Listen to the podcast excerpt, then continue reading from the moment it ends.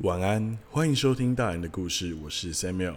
今天我们要和大家分享是宫泽贤治先生所著的《银河铁道之夜》第九章的最后一部分。那么拿好你的车票，让我们一起迎向故事的结尾吧。Campanella，又只剩我们两个了，无论到哪里我们都要在一起哦。我要像那只蝎子一样，只要是为了大家的幸福，就算身体被烧数百遍也无所谓。嗯，我也是。坎佩内拉眼里泛出了美丽的泪光。但是，真正的幸福究竟是什么呢？乔凡尼喃喃说道。我也不知道，坎佩内拉怅然地回答。我们好好努力吧。乔凡尼心里涌现了一股全新的力量，他深深地吸了口气说：啊，那不是暗黑星云吗？天空中的洞啊！坎佩内拉避开话题似的，用手指向天河的某一处。乔凡尼看到时不禁倒抽一口气，天河里竟然出现了一个极大的黑色洞穴。那黑色洞穴究竟有多深？里面到底有什么？无论他怎么揉眼睛也看不见，只是觉得眼睛十分刺痛而已。乔凡尼说：就算是那巨大的黑暗，我也不怕了。我一定要去寻找属于大家真正的幸福。不管要去哪里，我们都要一起去哦。嗯，一起去吧。啊，那边的草原真美，大家都 聚, 聚集到那，想必那里就是天国吧。啊，在那里的是我妈妈哎！坎佩内拉突然指着窗外远处的美丽草原，大声地喊了起来。她朝那方向去看，只见一片白茫茫的雾气，并没有坎佩内拉所说的那些景象。于是，一股无法言喻的寂寞油然而生。乔凡尼有点恍神地看着对岸，对面河岸上有两根电线杆，宛如交叉着手臂般地架着一根红色横树木，竖立在那。坎佩内拉，我们要一起去哦！乔凡尼边说边回头时，发现刚刚一直都还在座位上的坎佩内拉已不见踪影，只剩下黑色的天鹅绒座椅闪闪发亮着。他如子弹般突然站起身，不想被任何人听见似的将身体探出窗外，竭尽全力捶打着胸膛嘶吼，扯开喉咙痛哭失声。他觉得周围变得一片漆黑。乔凡尼睁开了眼睛，原来他因为太过疲惫，躺在山丘的草地上睡着了。他感到心里很不舒服，热红红的脸颊流着冰凉的泪水。乔凡尼像弹簧般迅速起身，城镇和刚才一样灯火通明，但似乎变得更温暖。方才还在梦里散步过的天河，现在一如往昔白茫茫地横挂在天际。漆黑的南方地平线上空仿佛布满烟雾，右侧的天蝎座红星闪闪发光，天空整体的排列几乎没有任何变化。乔凡尼一口气跑下山丘，心里一直惦记着尚未吃晚餐，还在等待着自己的母亲。他不停地奔跑，穿过黑压压的松树林，绕过白色牧场的栅栏，从刚才的入口处再一次走向阴暗的牛舍前。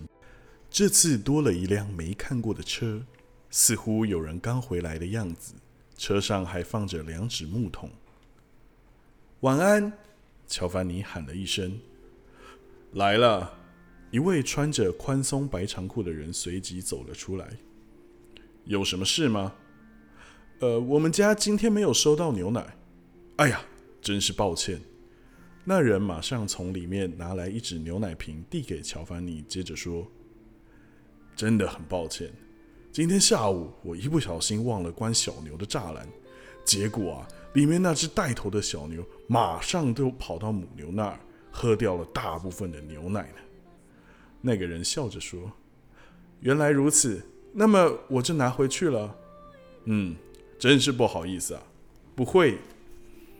乔凡尼用双手抱着还温热的牛奶瓶，走出了牧场的栅栏。他走过了一段林荫道，来到大街，再往前走一会儿，到十字路口右边的街道旁边，就是刚刚坎佩内拉他们去放灯笼的河川。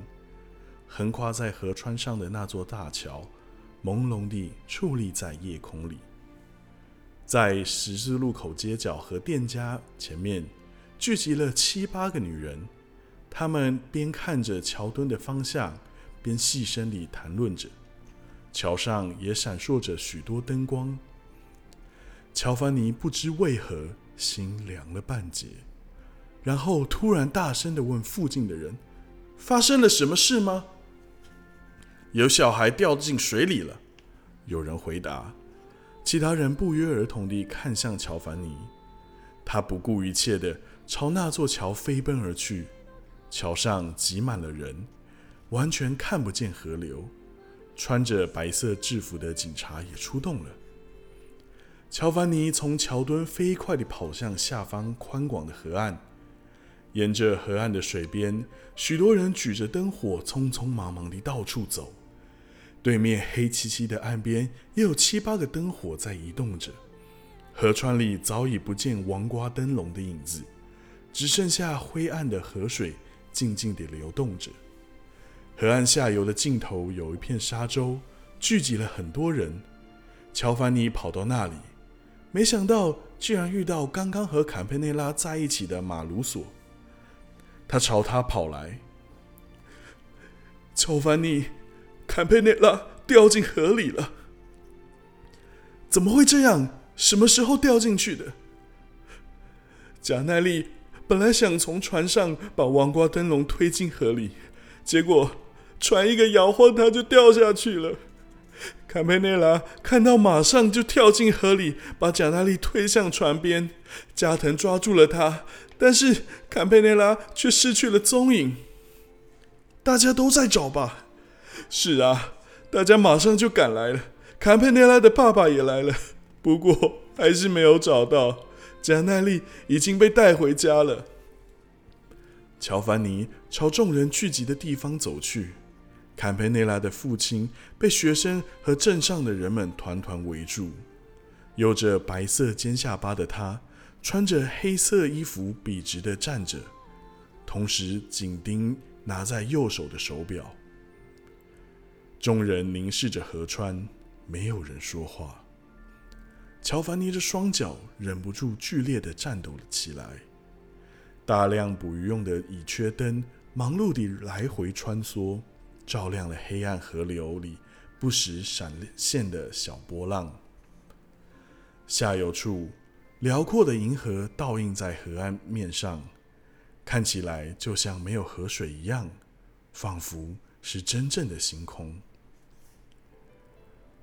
乔凡尼无奈地觉得，坎佩内拉会永远待在银河的某个角落了，但大家还是希望他会突然从波浪中探出头说：“我游了好久哦。”或是站在某个没人知道的沙洲，等着有人前去搭救。此时，坎佩内拉的父亲断然说道：“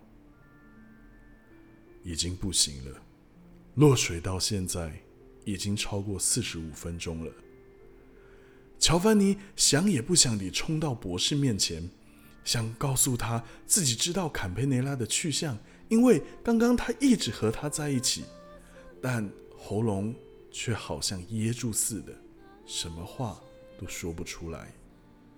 博士以为乔凡尼只是来问候的，便仔细端详了他一阵。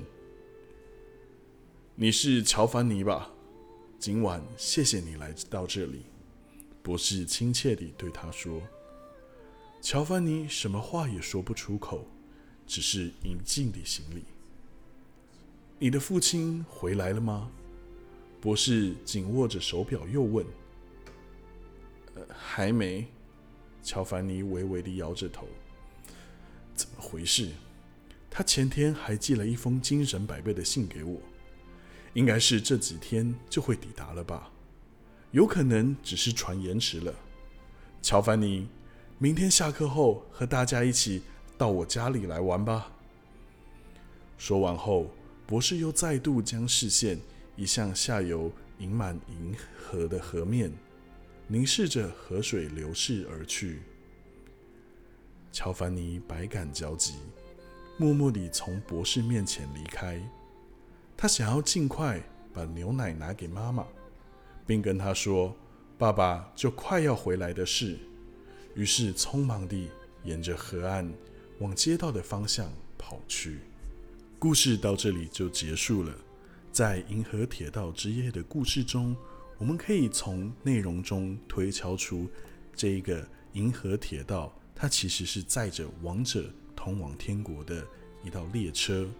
而至于为何乔凡尼能搭上这辆列车呢？我想或许是他那细腻的心，以及他对坎佩内拉心中的挂记，所以他才有那一张捕鸟人所说的可以通往任何地方的车票。